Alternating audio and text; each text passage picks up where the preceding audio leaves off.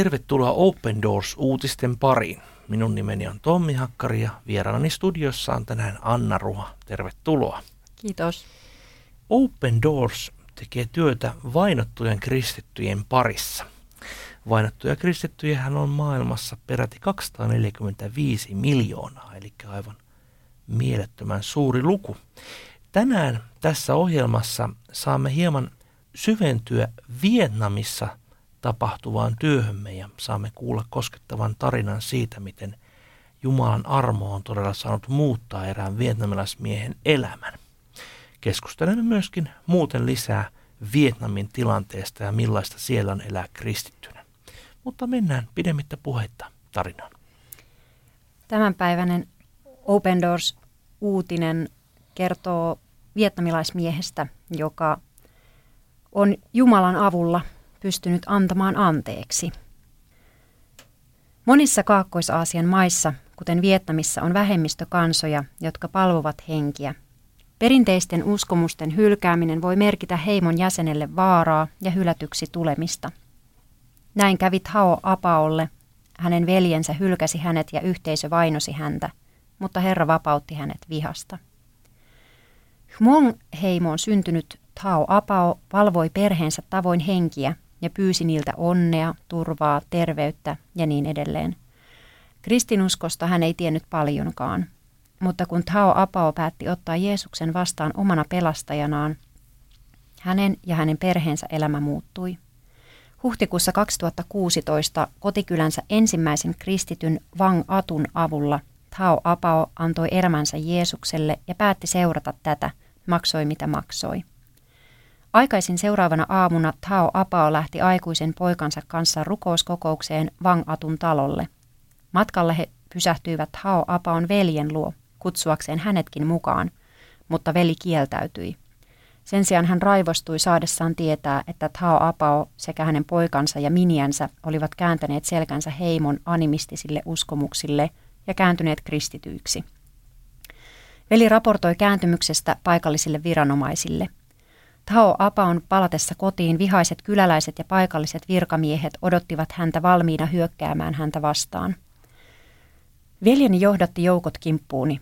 Minut sidottiin köydellä ja saman köyden vapaaksi jääneellä päällä minua iskettiin kuusi kertaa.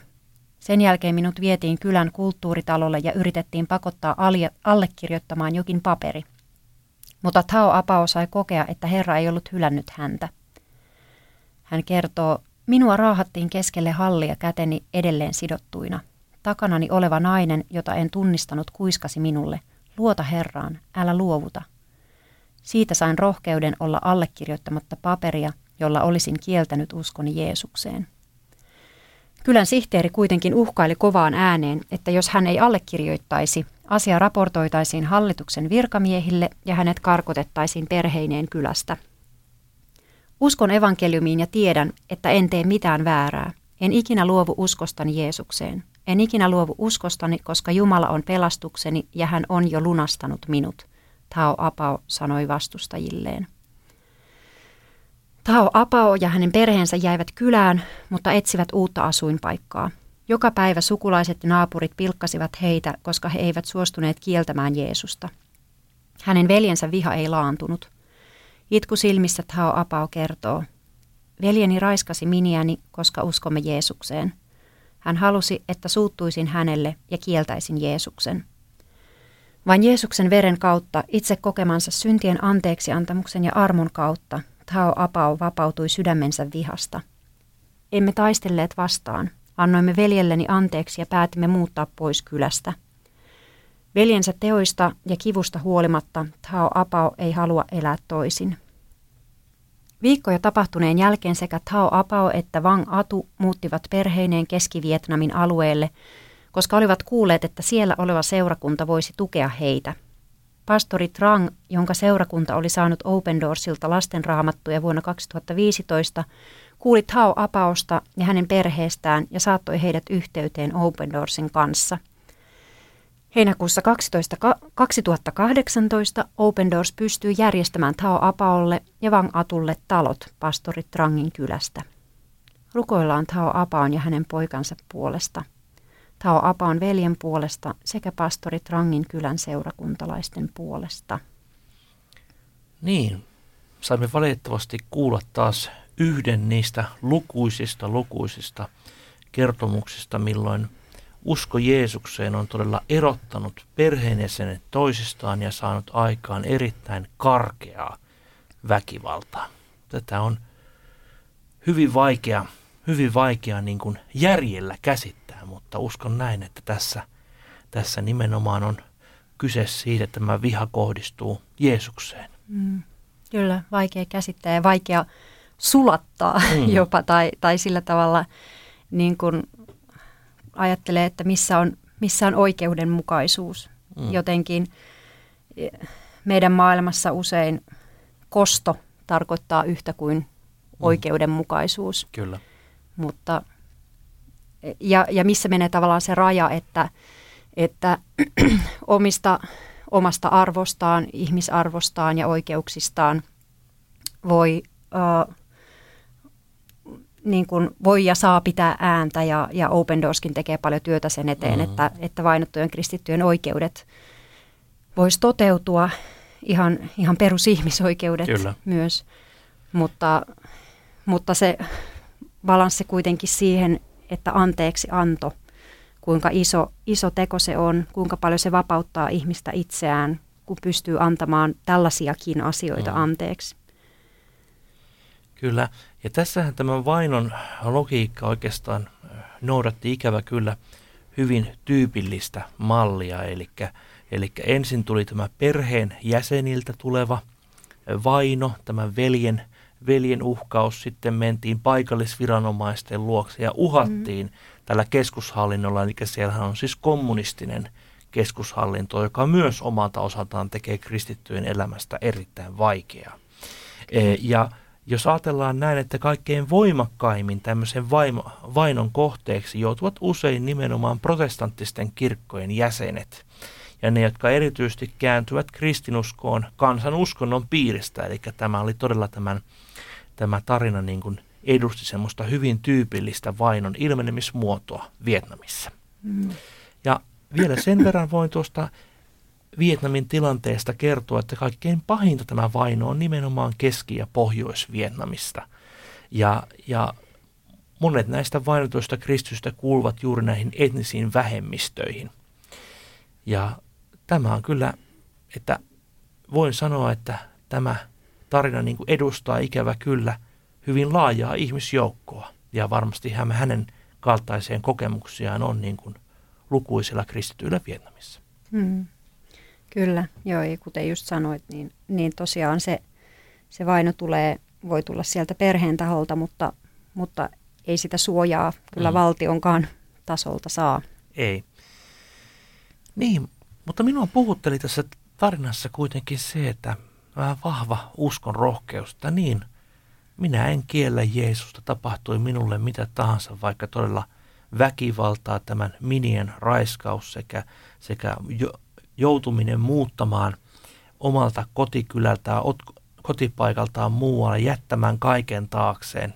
Ehkä ne pienetkin elämän edellytykset, pieni maatilkku, mikä siellä on ollut, ja se sosiaalinen verkosto, joka on todella tärkeä, niin kuin semmoinen elämän lanka, että tuollahan on, hmm. ei ole tämmöistä sosiaaliturvaa tietenkään kuin Suomessa. Se sosiaaliturvahan ovat ne läheiset ihmiset, sukulaiset. Kyllä. Niin, niinpä mutta se varmuus, varmuus siitä, mikä tässä elämässä lopulta, hmm. lopulta kantaa. Kyllä.